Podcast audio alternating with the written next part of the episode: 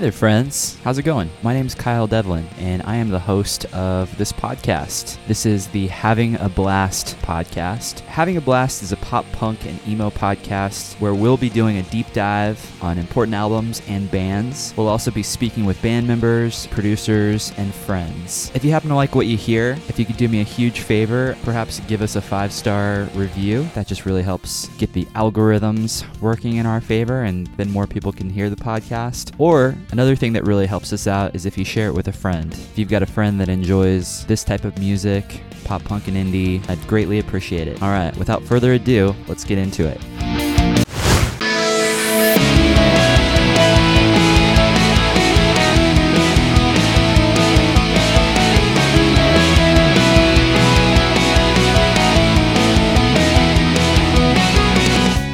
Friends. Welcome to the show. Today, I am speaking with a good friend of mine that I've had for a long time now, Mr. Mikey Elfers. Mike is from the band The JV All Stars. He's the guitar player. He is also currently the singer and guitarist in the band Thirst Things First. He's also the drummer for punk band The Killigans. He's a busy guy. He writes album reviews for punknews.org, which is really cool. That's a site I've been going to since I was a teenager, as well as the site That's Good Enough for Me. And he's got a great YouTube series Who's Zooming Who, where he interviews bands. And on his last interview, he had one of my all time favorite bands. He had three fourths of the band Midtown on his show. If you're a fan of Midtown, be sure to check that out. It's a lot of fun.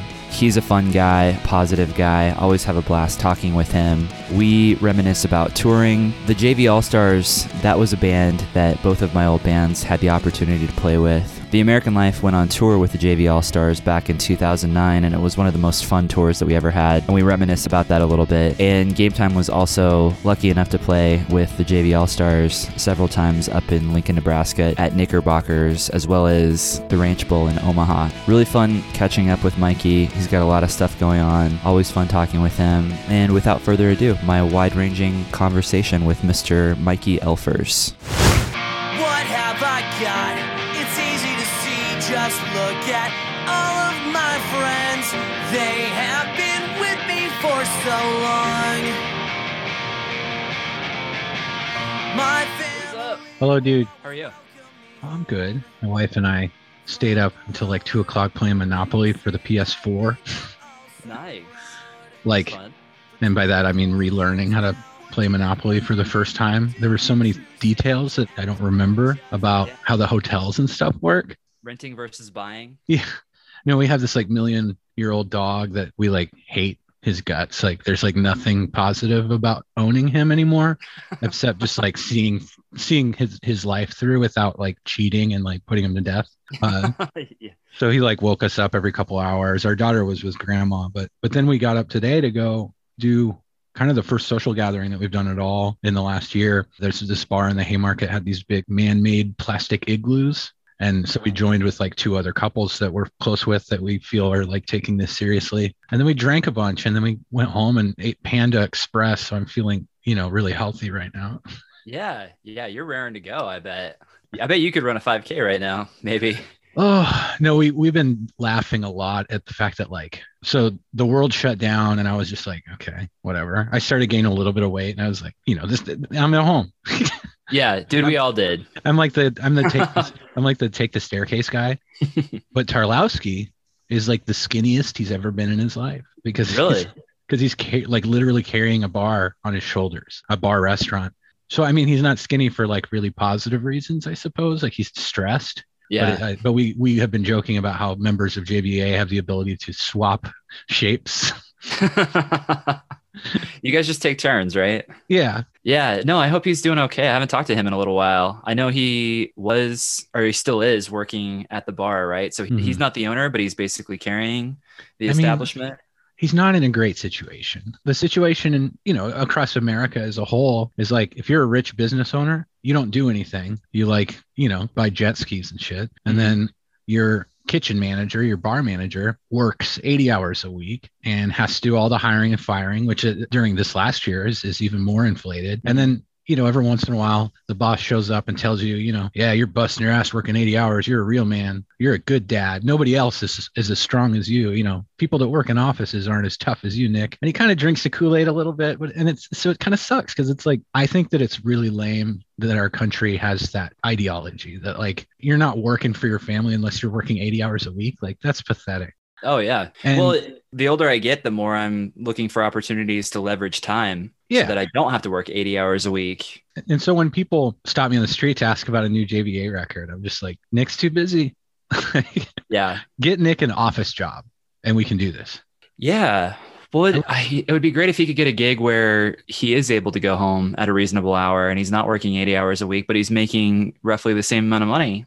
Yeah. And then he can go home and he can write songs and you guys can put out a new record. Yeah. I just, it always kind of starts that way. You know, he's been through like five or six jobs in the last 10 years. And, you know, he always comes to me he's super stoked. He's like, dude, I just got hired at Famous Dave's and they told me it's going to be different. And then I'm going to get off at five every day. And then within like 12 days, he's like back into the, into the grind. And I think it's because he holds personal responsibility for what happens when he's not around and, you know, Yeah. all of those things. But I think he's just got to get out of service. I think that's his only option, you know, and hopefully he figures that out before his knees give out on him, like most of my kitchen friends. That's the But- hope, right? We're all just trying to find a job that we can do, hopefully, until we're old enough to stop working at some point. Yeah. He could build equity in a company too. I feel like we need to get him on this call here. We need to do a podcast together and figure this out. He needs to open up his own place. He needs to become the business owner. Yeah, the And jet ski guy. Manager for a few years, hire some good people that he trusts, that he likes working with, and Mm-hmm. spread the wealth as far as the work is concerned because he understands he's on the front lines, build equity in the company, and then, you know, everybody wins. Yeah, and he gets to create. I mean, you and I are fans of each other's music, but we both know that, like, at the end of the day, Nick has a talent that I certainly don't have. Mello doesn't have the abilities that Nick has to like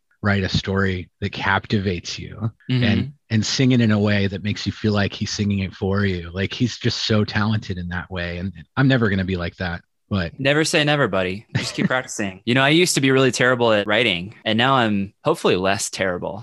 I'm proud. know. I'm proud of myself, and I, I'm proud of what I do. Nick is just next level. You know what I mean? There's just something about Nick. Adam Lorbach has it too. There's just something about when you hear their voices, you're just like, oh my god, my heart. yeah, that's true. Nick is a storyteller. Some of my favorite JV All Star songs, and I think this is probably shared amongst most of the people that listen to your band, probably like the storytelling Mhm. songs, which there are a lot of. I like having Nick kind of explain the songs. He still tells stories online, Mhm. social media. I think he does a good job of that. Sometimes when he's got a longer post, I always stop and read it because there's something profound in there. Yeah, you can read his English major, all of that good stuff too. Was he an English major? That actually Yeah. makes perfect That's why sense, he's a, really. that's why he's a bartender now.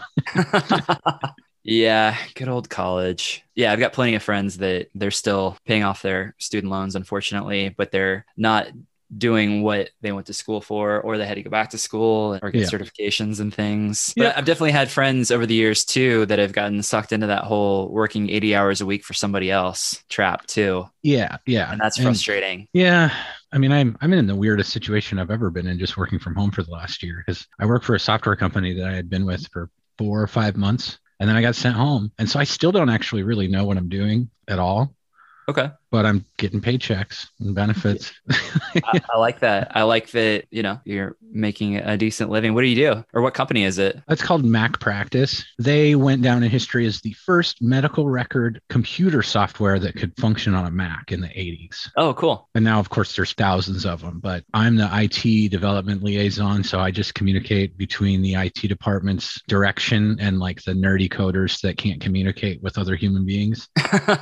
yeah. So You're it the helps- person for the yeah, nerds. it helps that I'm just like a douche conversational guy. It, it definitely took a lot of them, like a few months to be like, all right, I think I might have a twinkle of respect for him after talking to him for a while because I come off terrible for, you know, a long time when I meet somebody. That's cool. Have you ever heard of Cerner? no. Oh, okay. They're a medical software and hardware company down here in Kansas City. I used to work for them. Oh, They're like one of the bigger companies in Kansas City, out of Kansas City. They hire several thousand people, not just in Kansas City, but also in other countries and all over the US. I think they have close to 30,000 employees now, maybe more than that, but they're well known in Kansas City. Okay. Yeah, we'll see. You know, got my foot in the door with that. It was my first like eight to five ever. Cool. And so, just like what I was saying about Nick, I'll never forget. I, I used to work teller hours, like five to seven, or sorry, eleven to seven. So, like the first day I got off work at five and was like done for the day. I like went and got a drink and then had band practice. I was like, wow, this is a great life to live. It's nice. One of my best friends, one of the guys that was in the American life, he was not necessarily living up to his fullest potential. And he went and got one of those certifications, IT Mhm. certifications, and he went to work for Cerner. And he really digs the nine to five or eight to five gig. And it Yeah. helps facilitate the rest of the things that he wants to do. He eventually moved to Colorado because that's where his parents moved to, and his sister's there as well. But he likes that getting off at five and having the weekends off. And yeah, yeah. yeah, he do Knowing- everything that he wants to do. And you can plan something three weeks in advance and not be stressed about it. Who who was that? Yeah, David. Do you remember David. David? What what Yeah. instrument did he play? He was one of the keyboardists at the time. He eventually mm-hmm. transferred over to the drums after we lost our drummer. Well, we were He had long talking, we were talking about that band because we remembered. I obviously I remembered you and we remembered Sean, but I just have this very vivid drunken memory of me. I'm like, "Where's the American Life?" And Steve was like, Steve Leidick was like, "They're in a full out all band brawl in their van right now. They're all fighting with each other." and like, you know, we Oh all my- fought. all- We all fought all the time, but it was more like kind of a one on one. And so yeah, we we laughed pretty hard remembering that memory. That was the only thing I remember about it. I think that you you dropped a weight on your toe like maybe the next night, and by that, That point, everybody was just like, "I'm ready to go home." That was an interesting tour, one of the most interesting tours I ever had, because there was a big juxtaposition between the previous touring experience that I had with Game Time. That was much different than Mhm. the brief tours that we had with the American Life. Yeah. It wasn't me that dropped the weight on my foot, it was Josh, our bass Oh, player. okay. Yeah, yeah. I guess you're right. Yeah. And so we were, you might remember, I remember having a conversation with you that night. It's good to see you, by the way. Um, Yeah. We were having a conversation at this particular venue, and it was the venue, I think we were in Illinois or Iowa or something, but it was the venue where the stage was kind of packed into that corner of that Mhm. roughneck, all wooden bar. Yeah. And they started handing us trays of shots. Do you remember that? Shots Yeah. of liquor. While Yeah. we were playing, we were playing in the middle, and somebody brought over literally a, a tray just full of shots. That was And- yeah. That was in uh, Ames, Iowa. Yep, exactly right. Yeah, I knew it was one of the eyes. And that was the night that they allowed us to be our own bartender. Do you remember Mhm. them letting us get behind the bar? Oh yeah. Yeah. Well, I And- don't, but I but I do. And they had Yeah, like a so- purp. They had a purple Gatorade drink was like their specialty. Yep.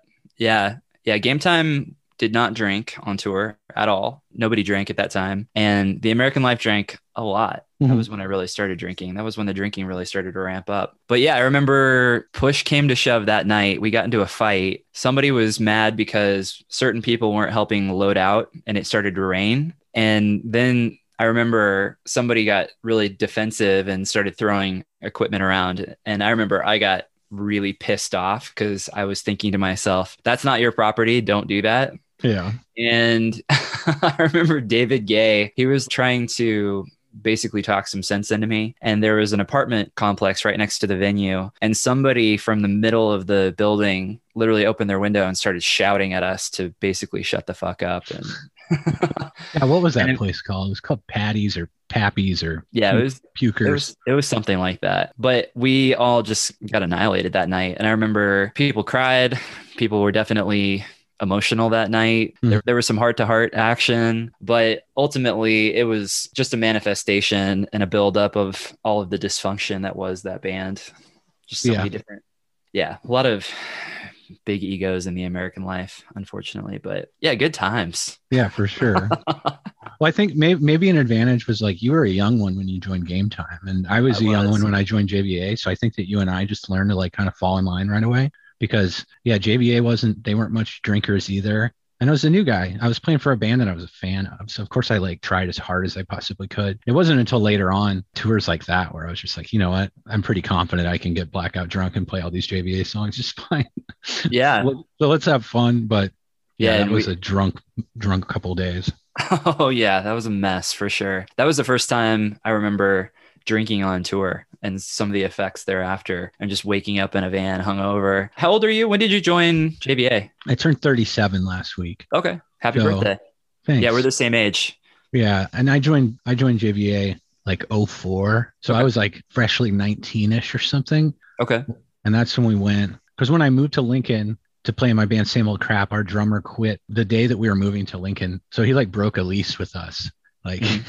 It was all handshake, but like he kind of screwed us over. He was an older kid that lived in Wayne. And so the three remaining people in Same Old Crap, including myself, we got to this house in Lincoln and found jobs. I think I walked around and found a job at a Burger King that was like two a two mile walk away and just did whatever we needed to do. It was like we had Kings of Pop, we had two hundred dollars, and we had mattresses and guitars, and that was it. That's all you And, need. right? uh, so it was at that time that I was like, Nick, I moved here to play shows with your band. My band doesn't exist. Let me be in JVA. Here's a band called Homegrown. This is Kings of Pop. Listen to this. Here's Say It Like You Mean It. Listen to this, Nick. JVA can sound like this, but you need a second guitar player and another person that can kind of sing. And Nick was like, I'll go ask the dudes. And then I didn't hear from him for a couple days. And I was like, Hey, dude, am I in the band or not? And he's like, The drummer Sean and the bass player Eric Mello don't like you. And they said no. Oh. And I was like, oh. And then the drummer Sean got out of a breakup. I think he was dating like was like one of those situations where he was dating a girl that was like kind of sleeping with every single guy in the music community at the same time.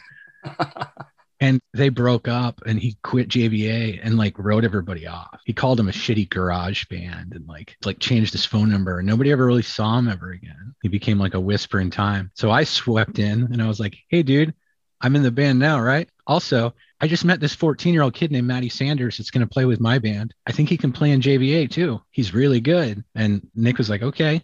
And Mello was like, you know, you're actually pretty well spoken. I, I guess I always thought you were like a heroin addict or something because of the way that you look. And that's that's how the four of us got to playing together. Okay. So it was a weird hierarchy, you know. There were the two original members that were substantially older than me and Matty. And so it was that classic case of like, even, you know, to this day, if we were to do a JVA song, I think that Matty honors the exact drum styles that's on that original JVA stuff with the first drummer. I think that it's just evolved to, you know, current times. Yeah, that's cool. Did you play with them when we all played with Fall Out Boy together?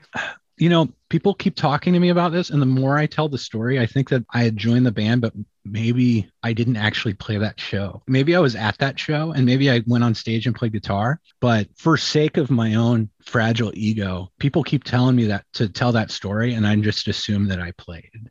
I thought you were there. I remember that show pretty well. And we were missing a member that night. Our drummer had to work or something. He had some sort of obligation where he wasn't going to be able to do it. And I said, Well, we should play this show. we should figure out a way. Mhm. And if you don't mind, and we had a guy that toured with us, a really good friend named Drew, who filled in for that show. And Gabe, our drummer, he understood because he knew the hype surrounding Fall Out Boy. But that was November of 2003. Yep. So I thought you were in the band then. Uh, you know, I might have been. Though my biggest takeaways from that, regardless, are it was blizzarding like hell. Mm-hmm.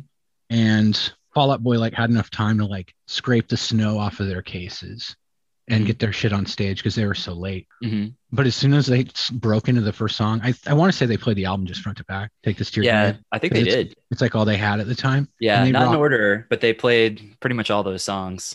And when they played Saturday, you know, the huge screamo part at the end, Pete like ripped his bass off and threw it at a guitar tech and it like popped Yep. him in the face, but he put it on and immediately started playing it and rocking. Mhm. Like that was an iconic moment for me. And and when like I've made fun of Fall Out Boy a lot over the years with uh, I think a lot of good reason considering where they decided to go. But Mhm. like when they became untouchably famous, I was like, no, I mean I saw it right there.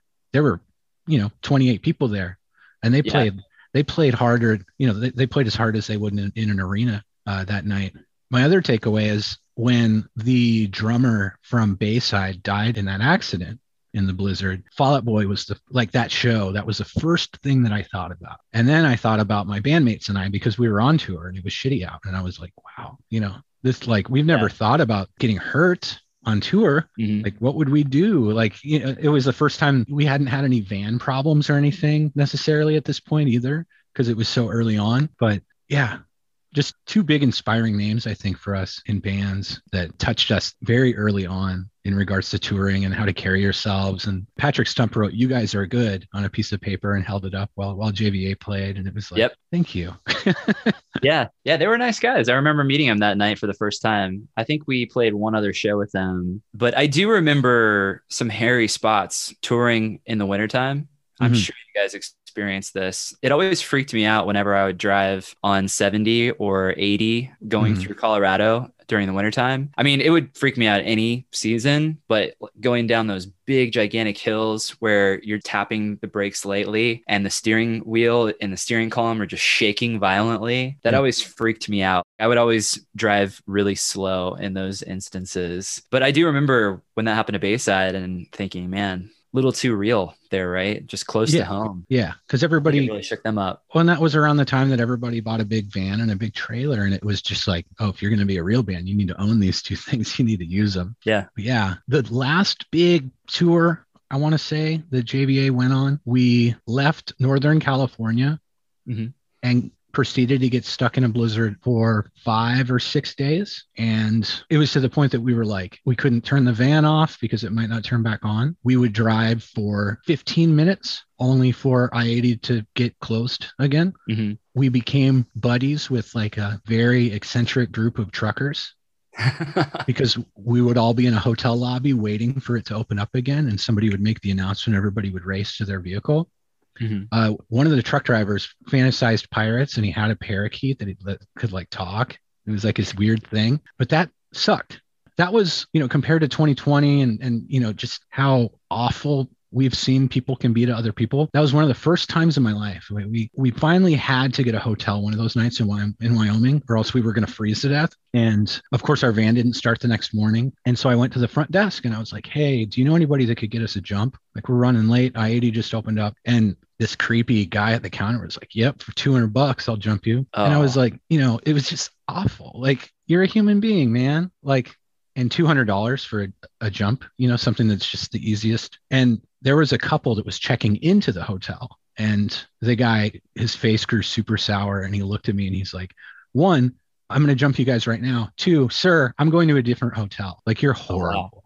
And so he jumped us. We went on our way, but it was just we puttered along, canceling shows. Some of the best shows we were going to have. We had a show, I think, with the AOKs in Denver. We were Mhm. this bigger ska band at the time, and we had a show. I want to say with somebody from Link 80, and Desa Desa was what they were called. And you know, we're messaging them on MySpace and we could get Wi-Fi, like, "Hey, we're gonna have to cancel the next date too because we're so far behind." Well, we finally made it outside of. We made it to Cheyenne, so we're at the bottom of the mountain. The snow subsides. It's desert. We parked at a gas station, and our van never started ever again. Oh. So we finally made it out of the storm. so that was the end for the van. Yep. And uh, so we detached the trailer, we shoved it to the side of the gas station. We're just like, oh, we think we have like a, a friend that has a truck in Denver that can take it for us. And then a girl I went to high school with that we were excited to hang out. She was sick, but she had the flu, but she drove her little Cavalier and we all packed into the Cavalier and she drove us from, oh, it was Laramie, sorry, from Laramie to Fort Collins where she lived, which was not a long drive, but an uncomfortable one. And it was dead silent because everybody was so upset.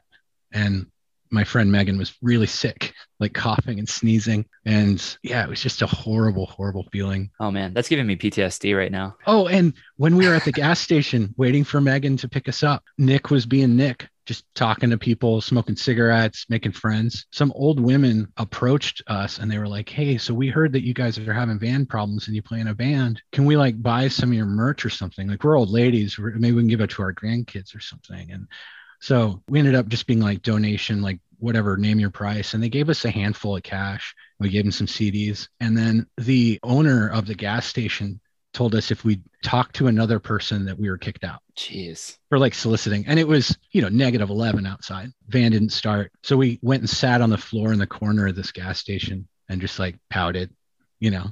Yeah.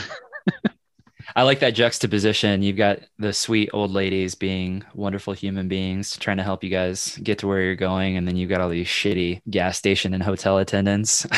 Yeah. that is kind of America in a nutshell. Now I'm But I like the idea that the guy went to a different hotel. So there was instant karma for the first guy. Yeah. No, and you know that tour as a whole, we I, I'm not a religious guy whatsoever. Like, absolutely not. But we played, we became buddies with these like mega church pop punk guys, and they actually weren't like really very good people. hmm It was like they were like doing drugs in the parking lot and like just like they were just kind of bros, like kind of like frat bro kind of dudes. And they were really condescending, but we somehow like got under their wing enough to play shows at this mega church and they were amazing. And Eric Mello's not religious at all either. And so we sold a ton of merch that night. Every single person wanted to come talk to us. And every time they would come up and ask us if we were a religious band, we were scared. So Mello and I just kept saying, like, yeah, of course we are. You know, like, praise Jesus.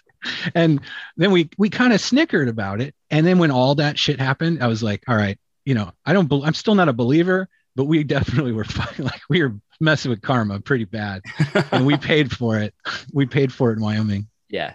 It happens on tour. You play with karma for sure. Sometimes I'll reminisce about tour and I'll think about how many strangers opened up their homes to us Mhm. and how many strangers introduced us to their parents who then opened their homes to us and fed us and did our laundry. And my parents were the same way. I remember the first time some bigger bands on their way to biggerdom, stardom and stuff, they'd come and stay with my parents. And my parents were always very gracious and willing to let people stay. You know, I think they were banking on other people returning the favor for us when we were Mm. driving all over the country. I'm sure you guys experienced that too. You just said that you guys were trying to avoid getting hotel rooms. We were the same way. That was last resort. Get a hotel room. No, we can't blow that much money. We got to Yeah. save that, you know? You know, including Wyoming and that horrible week, I can tell you JVA got less than 10 hotel rooms in the entire time that we toured. Yeah. We spent a lot of nights in Walmart parking lots in the van. Yeah, I was gonna say, sleeping you- on top of each other.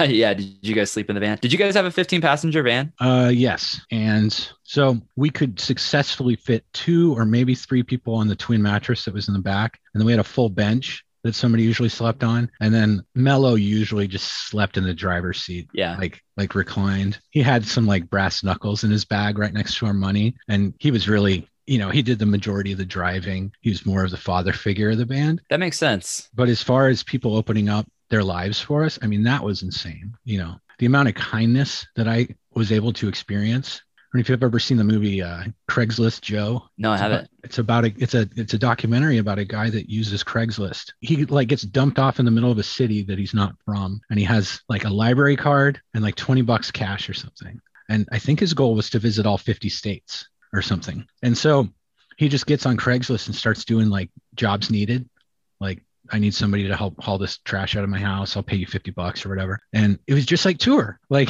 he ended up traveling all over the place and like meeting celebrities and doing all these things just because he put himself at the bottom. And I'll never forget we played a show like at the Blair Witch Project, like creepy New York. And it was one of those shows where there was just too many bands playing. And so there was never more than like one person watching each ar- artist at the same time. And when it became our turn to play, there was just this like 40 year old older woman. She might have been older. And she sat there and watched us. She didn't smile. She didn't clap. And when we were done, she was just like, Hey, I'm getting you guys at a hotel. And we were like, Awesome. What's the catch? You know? Yeah.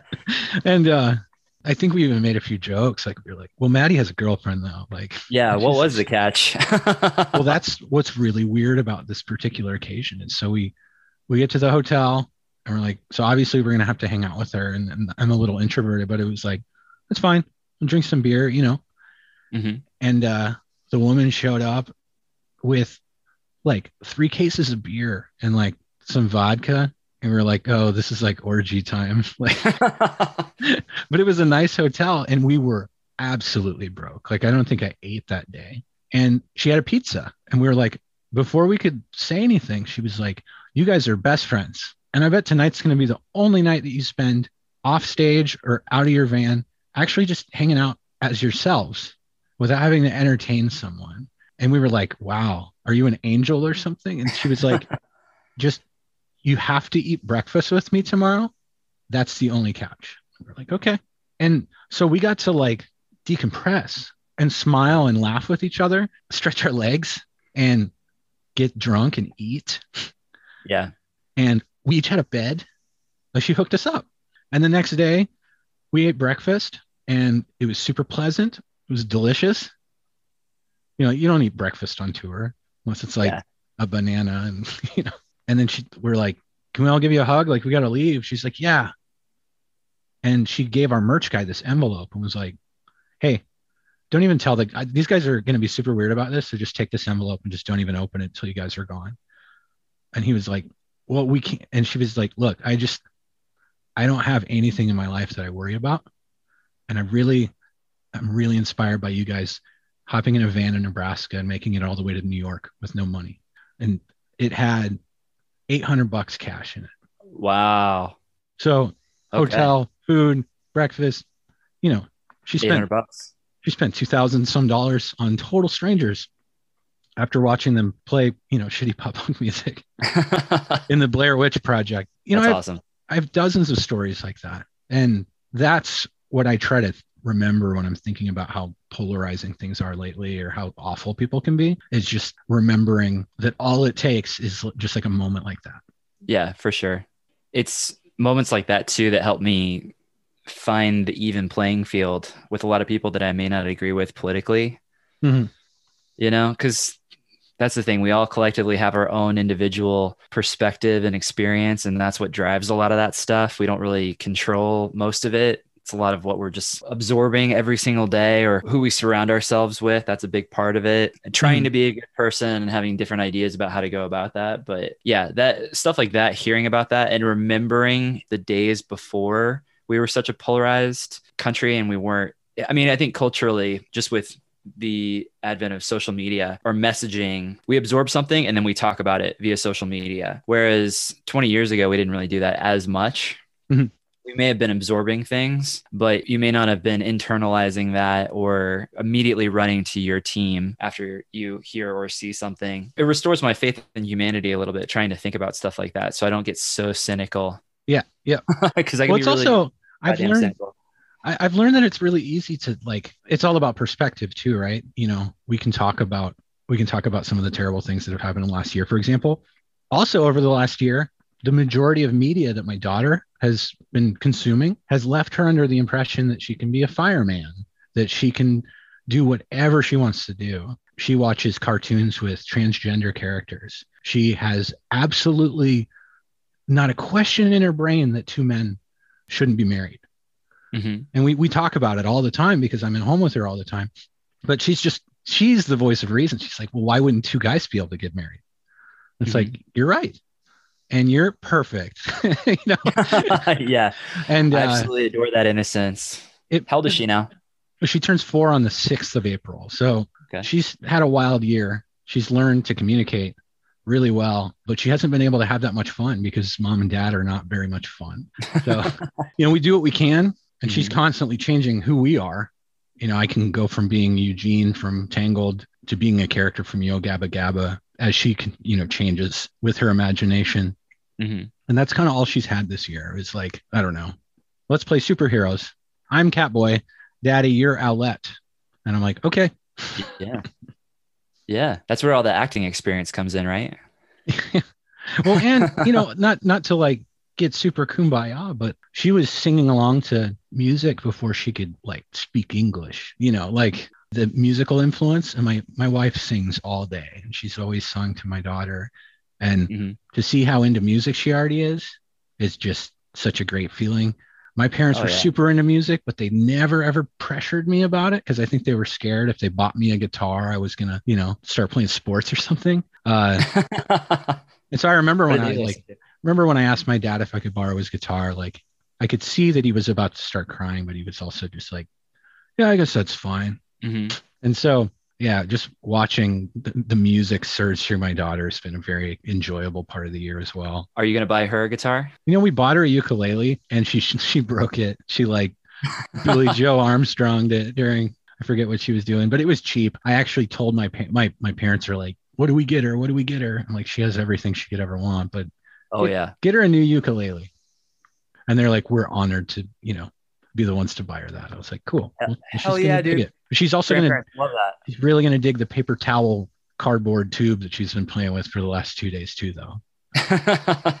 yeah, kids are fun that way. My fiance, she has two little ones, and it's been fun to watch them grow up and definitely seeing all of the innocence and just the sweet naivete of their little brains. In their little minds. They're just not corrupted at all, which is crazy and something that I'm a little nervous about, you know, because they've had such a sheltered year. I'm sure you felt that way too Yeah. a little bit. You have to go back out into the real world. They just started going back to school full time, and you're just thinking, oh gosh, man, the world felt scarier this last 12 months. Yeah. I'm also I'm very nervous about my beloved dog, Hammond, because we adopted him in January as a puppy. And in March, he started to get the impression that we don't leave. And so- Oh, So he's super smart. We've taught him to do everything you can think of, like roll over, and he has a little service bell that he rings when he has to go outside or wants food. And he's genius. But the minute we leave to like go to the grocery store, we come back. He had a fit of rage and like knocked over the trash can and freaked out. and you find him like with his nose buried in his hands, like he knows that he failed. He doesn't know why he freaked out. Like he's going to take more adjusting than anybody in my house when we get back Yeah. to work. yeah, that's probably true. Separation anxiety. That's a tough one to break. Yeah. Yeah, for sure. You doing any music these days? You writing anything? Yeah, absolutely. My little brother's texting me right now while I'm trying to talk to you about Thirst Things First. It's my alien space band from the future. Yeah, I love the videos. The videos are the best. Boot behind me. Yeah. And I, I played drums in a band called the Killigans that had been That's around right. forever. I almost saw you guys play live. Did you guys open for Smoking Popes in Kansas City? I'm sure they did, but I joined the band after they were, the band was 16 or 17 years old when I joined. I joined in 2017 or Okay. 2016 and started drumming. They had the same drummer forever and ever and ever. Mm-hmm. and then he I think it was his 40th birthday. He was like, okay, I'm done with, you know, music and traveling Okay. and all that stuff. And so I was playing in a Black Flag cover band with the bass player and a couple other friends. And drumming to me, if I can keep it, keep it going, if I can keep practice going, it's one of the best forms of uh, working out that. Oh, yeah.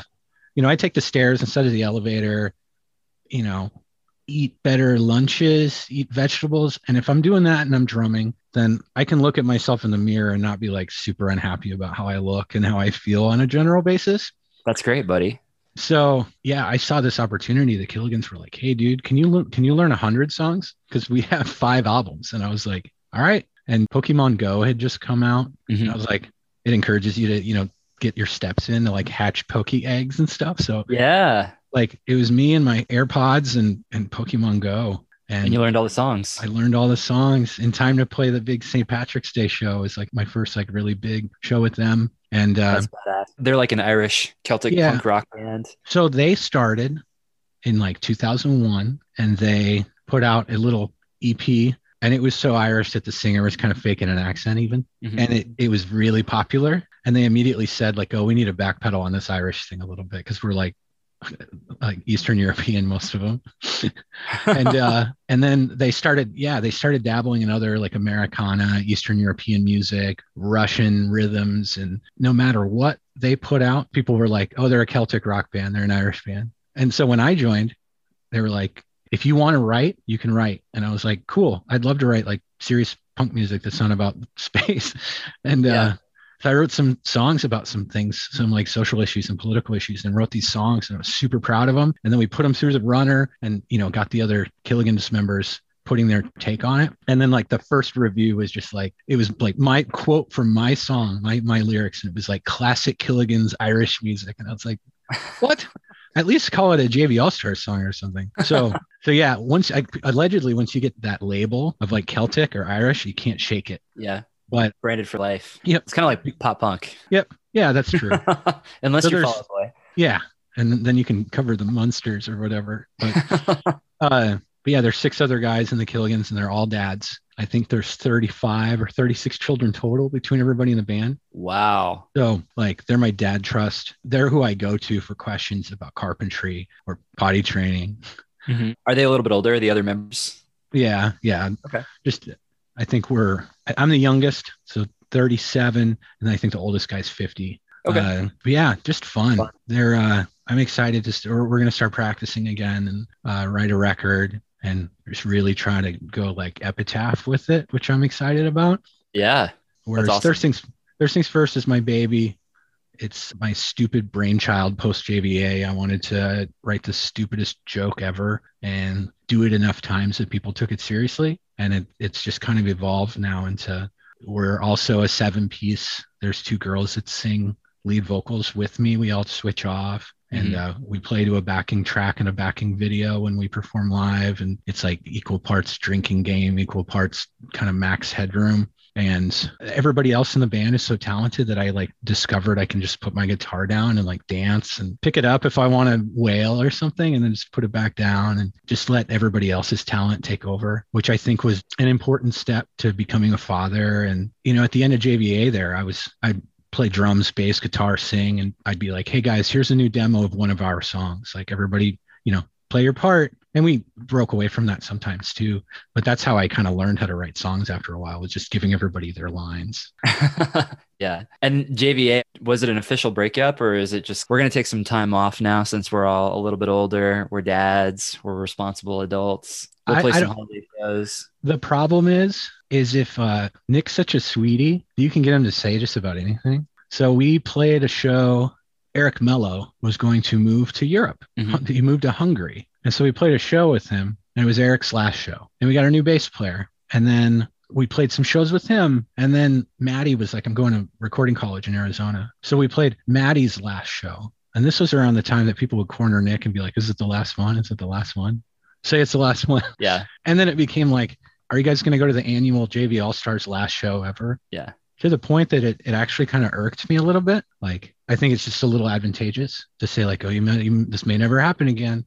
Hmm But then uh, 2019, the winter of 2019, we usually played around Christmas. One of my good buddies, Aaron, he sent me this kind of shitty text where he's like, So I was going to see you guys play this year, but I decided I'm just going to go to your last show next year. And I was like, You know what? I think it's time to punish everybody. I'm sick of this joke happening. So we're let's not, this time. let's not do a show this year and let's maybe write some songs. And then we'll like winter of 2020, we'll play a killer show. hmm And of course, we know what happened. Uh, yeah. So Bummer.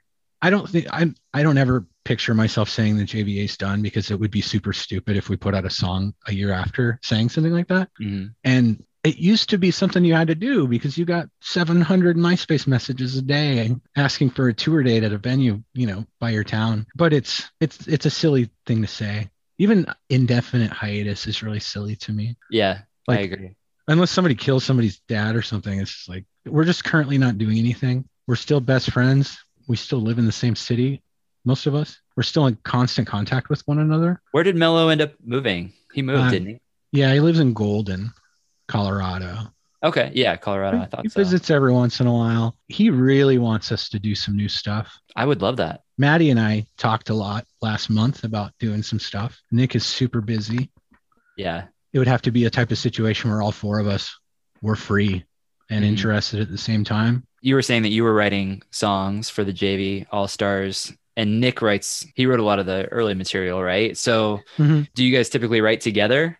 Is that what you want to do if you guys put out new material? Do you want to like hash it out in an actual space where you're jamming on stuff? Yes. Yes, Okay. absolutely. You know, when we hit kind of autopilot, I'd say around the time we did uh, a record called Take Me Back to Spectre, it was, we had this machine and it worked. And efficiency in a studio, like the Saddle Creek studio we went to, you know, we had to put our cars, we had to hawk our, like put loans out on our cars to pay for that record. Like I think we spent a $100,000 or something on that record. Wow. So we're talking efficiency in the studio. And we thought that we kind of figured out the way the band dynamic worked. It was like, all right, so we all three sing. We all kind of have our different flavors, much like uh, Midtown or Homegrown or, you know, and that's what we aspired to sound like. Mhm. And then it just became this thing where like Nick would write a song on an acoustic guitar and sing it, sing the hell out of it.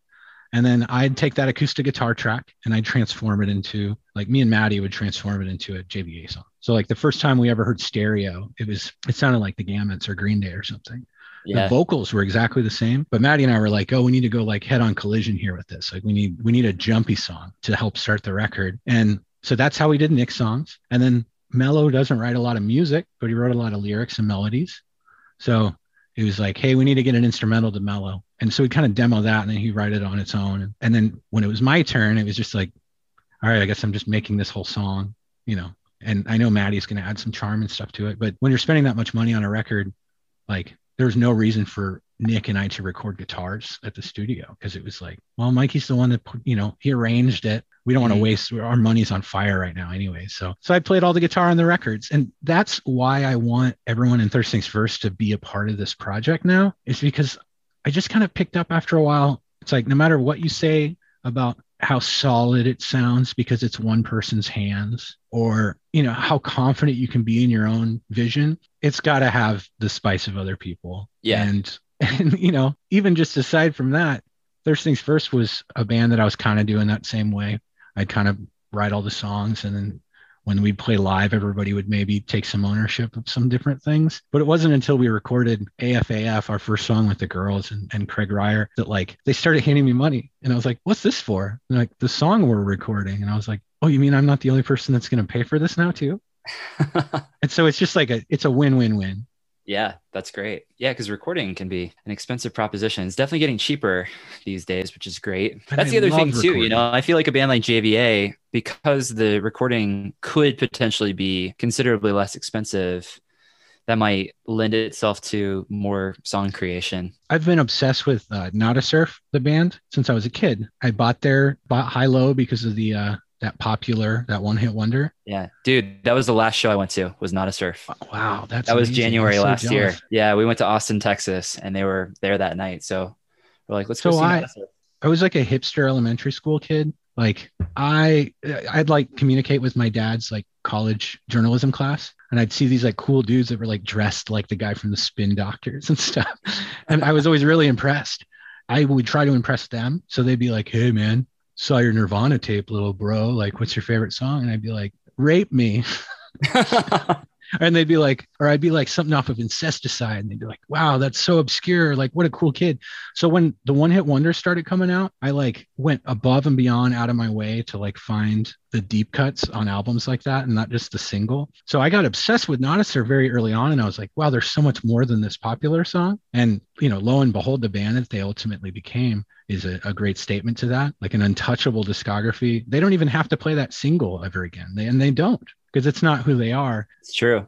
but I've always gotten jealous when I've gone and seen a band play that has that much of a legacy and then like picked up a pop punk like riff, you know, and just been like, I want to write something that's a lot more timeless than that.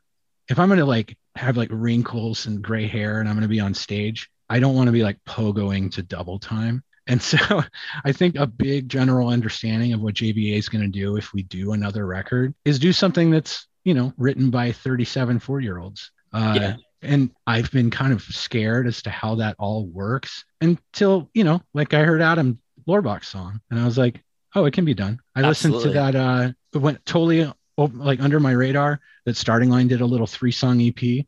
But when they Mhm. played it at their live stream, I checked it out and was like, this is perfect. This is exactly what JVA could be in the future. And Yeah, I love that little three song EP. It reminds me of them meets the late 90s emo stuff. Yeah. Get Up Kids, Small Brown Bike. Yeah, Yeah. it's great. I dig that new Adam Lohrbach song. I definitely hear the remnants of his melodies and his songwriting from Homegrown in it, but it definitely it does transcend it. It's a little bit Mm-hmm. more grown up. I feel the same way about the new MXPX record or the one Mhm. that they put out 2 years ago.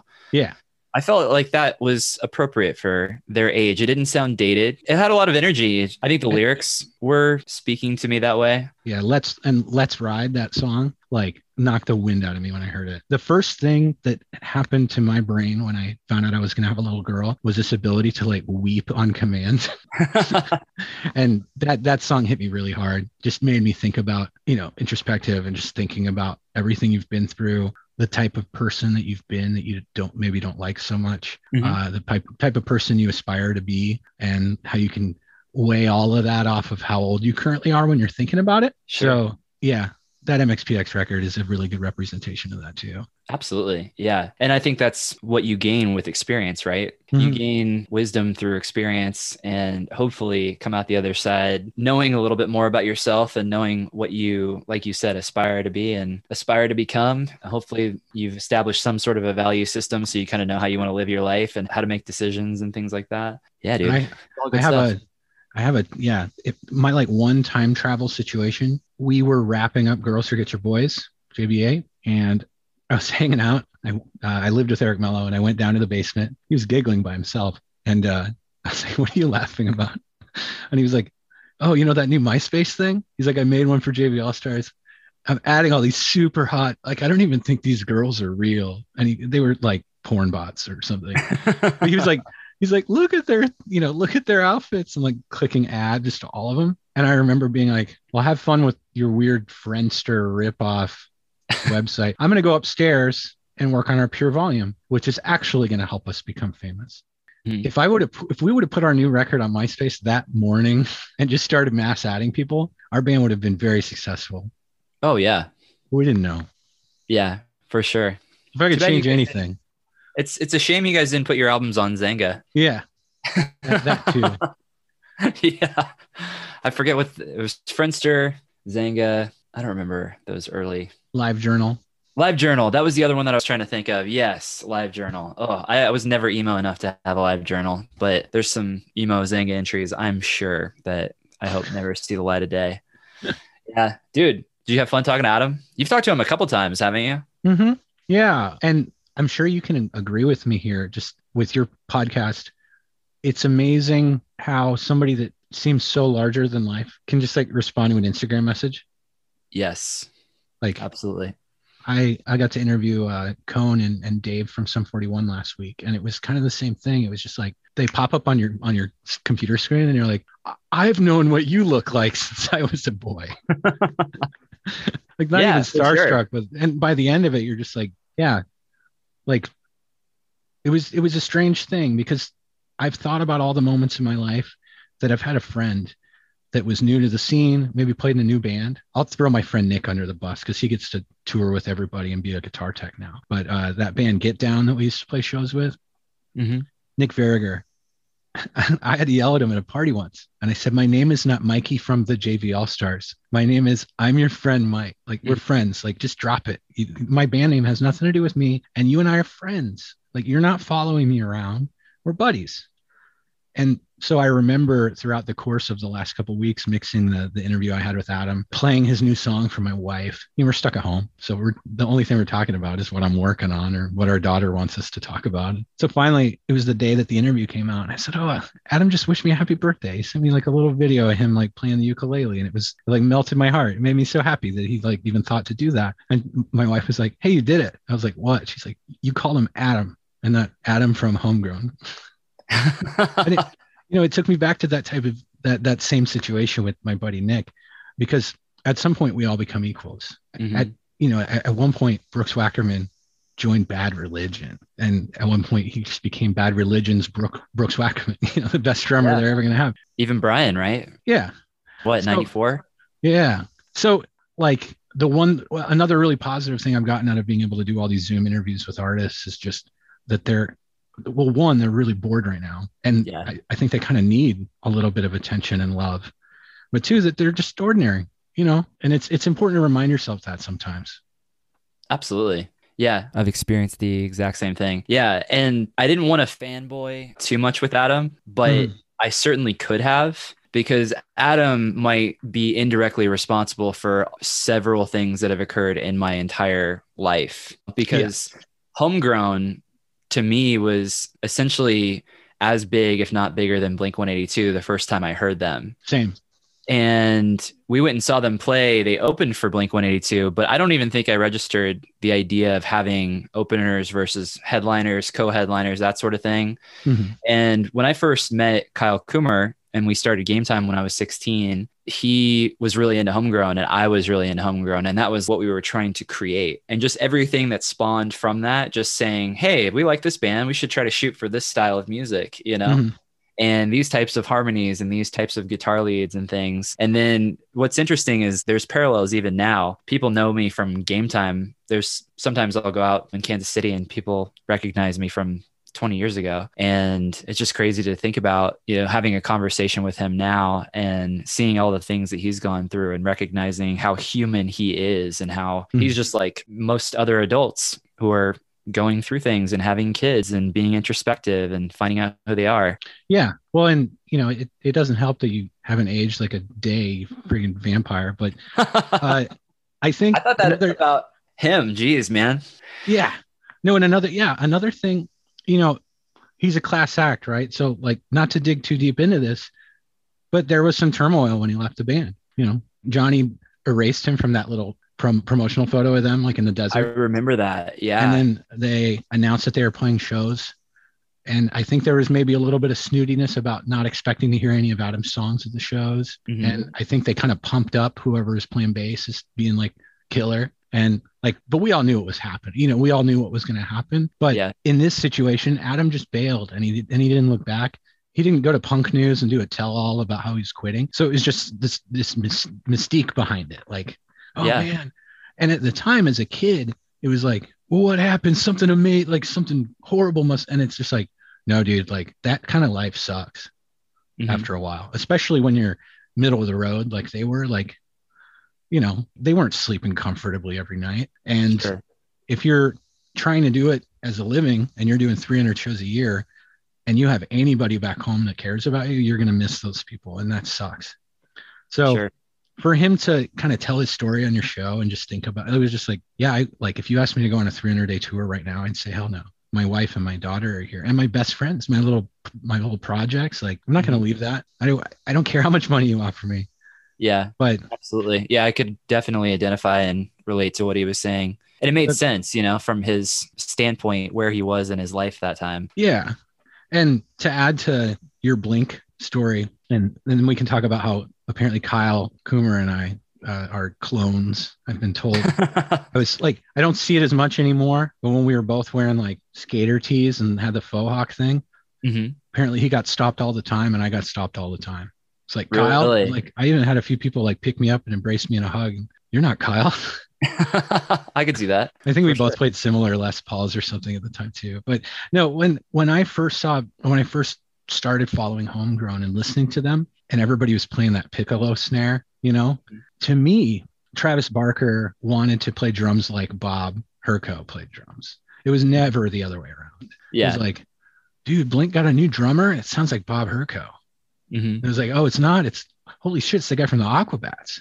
Well, that's weird. And we Yeah. didn't we didn't know the story yet because the internet wasn't that available about, you know, Travis joining Blink and all the stuff that, that went along with that. But Mhm. yeah, for me it was like Bob was the champion. And hopefully if Blink worked hard, they might be as good as homegrown.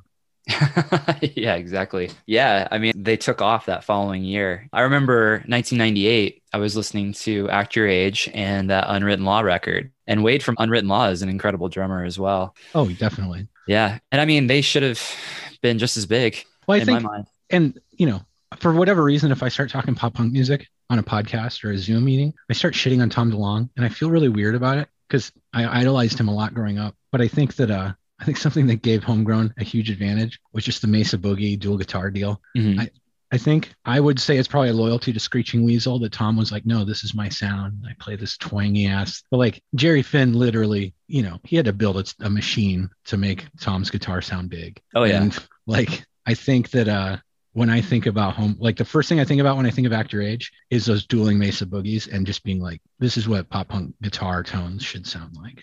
Oh yeah. And it was so clean. And I loved all the harmonies and the octaves and stuff. I remember being blown away by the production and the recording back then. Mhm. Yeah. Well, dude, this has been fun chatting. We should do a round two sometime. Absolutely. Yeah. So I had one more question for you. That's good enough for me. That's your site. Yes, not mine personally. So I got a job reviewing records for Punk News, Mhm. something I'd wanted to do forever and ever and ever and ever. Yeah, I've And, seen some uh, of your reviews. I'll read them sometimes when you post them.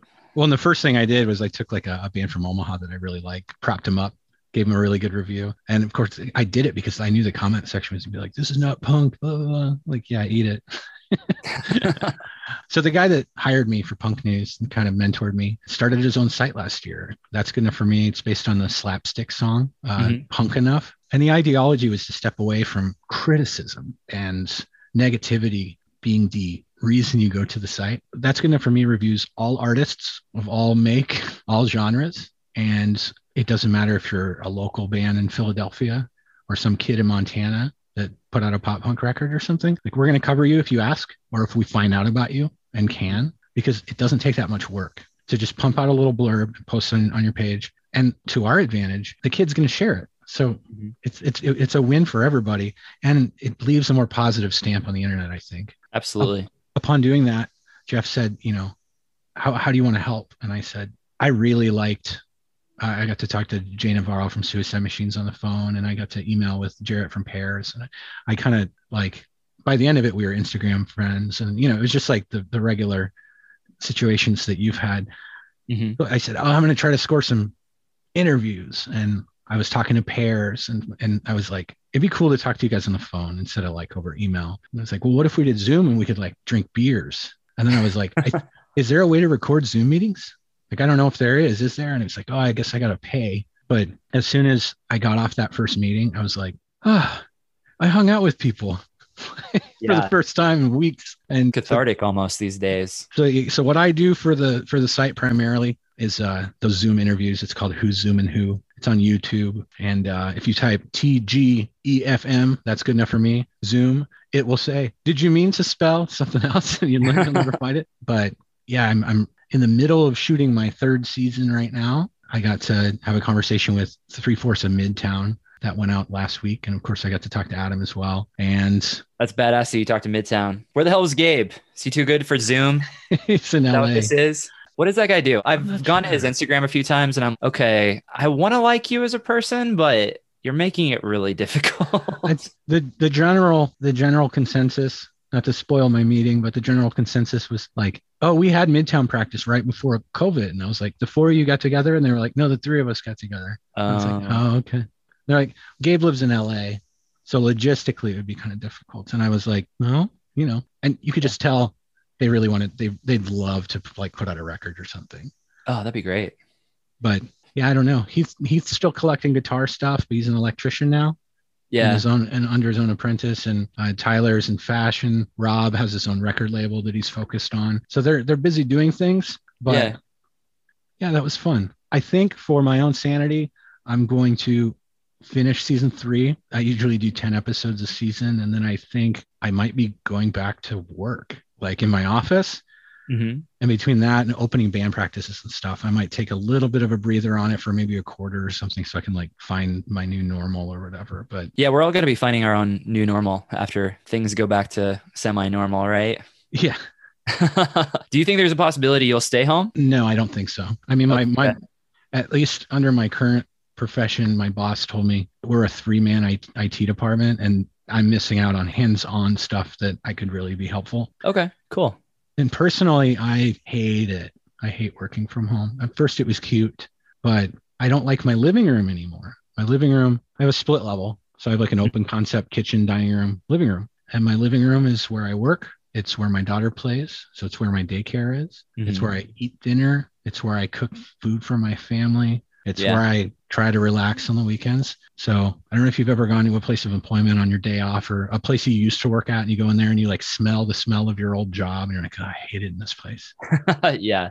I don't like my house anymore, at- least my living room. And it's depressing. It's affecting my relationship with my family because I don't want to be in there. Yeah, you just need a boundary. You need a safe space, a, a fortress of solitude to come home to. Having that separation, I think, is Mhm. probably important, right? And you probably no, and I've I've almost you know went to the bars with uh, we we hung out in a little igloo, little COVID igloo with some very close friends.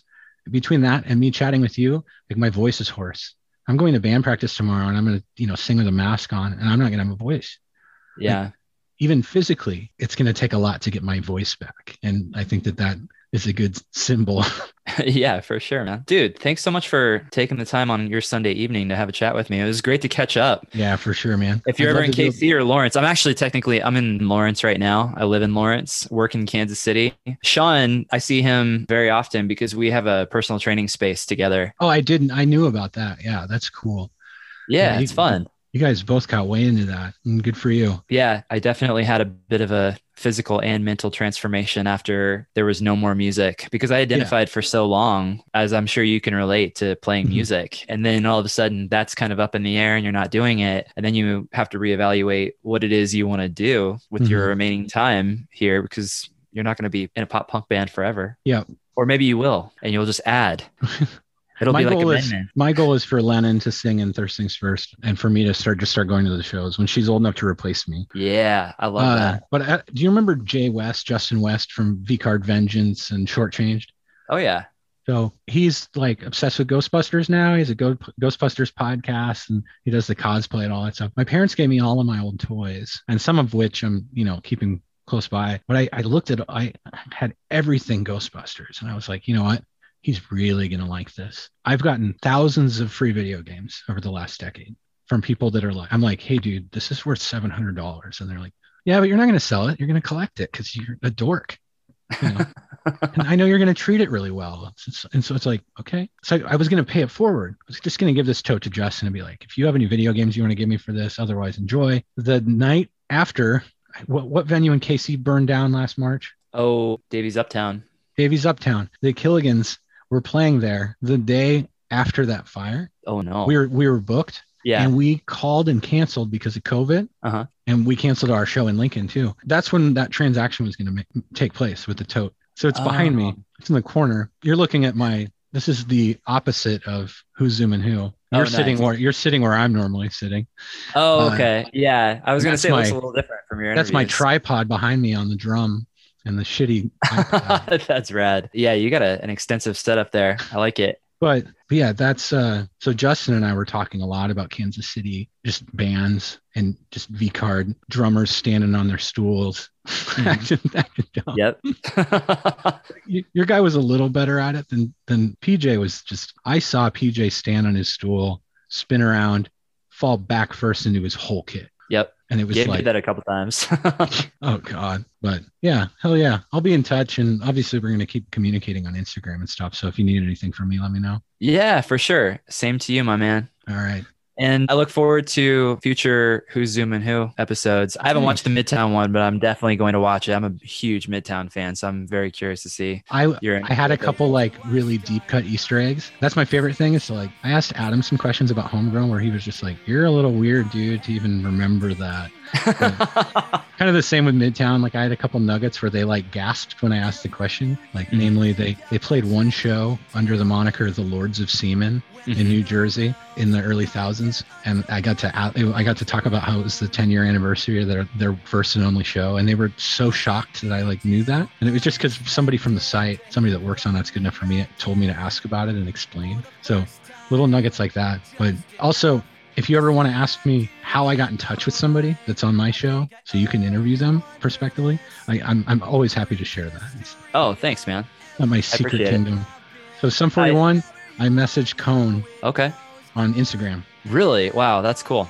That's cool of uh, him, man. I really appreciate that. I mean, I've always liked Sum 41, even their Mhm. newer stuff. I dig it. Yeah. I've never met them, never met those guys before, but that's really cool that he was receptive via Instagram. Yeah, I got to do Lawrence Arms, and I think that that was just because it was like, I think we had a connection at Epitaph and they had a record coming out. We were able to kind of sneak in and pretend to be like a legitimate press site. But Propagandhi was also like my other only bigger one I ever did. I messaged all of them, they didn't respond. I did a drum cover and tagged them, and they shared my drum cover, and then I messaged Oh, them rad. again. And I was like, thank you guys so much for sharing my drum cover. I have to ask one more time if I can interview you.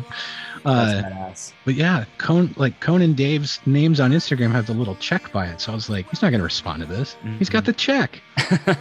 So if you yeah, you should reach out to him. And if there's anybody that you see that I've interviewed, uh, just ask me how I ended up breaking through to them. well, I thanks, man. Dig it up. And vice versa. Oh yeah. Thanks, dude. I appreciate it. Yeah, Well, cool, no man. problem. Well, I We'll will talk have- to you soon. Yeah. Have a wonderful rest of your evening. Have a good week. Okay. Thanks, Kyle. You too. All right. Alright, see you, buddy. Bye. think I owe you one for this. A brief history of everywhere I've been.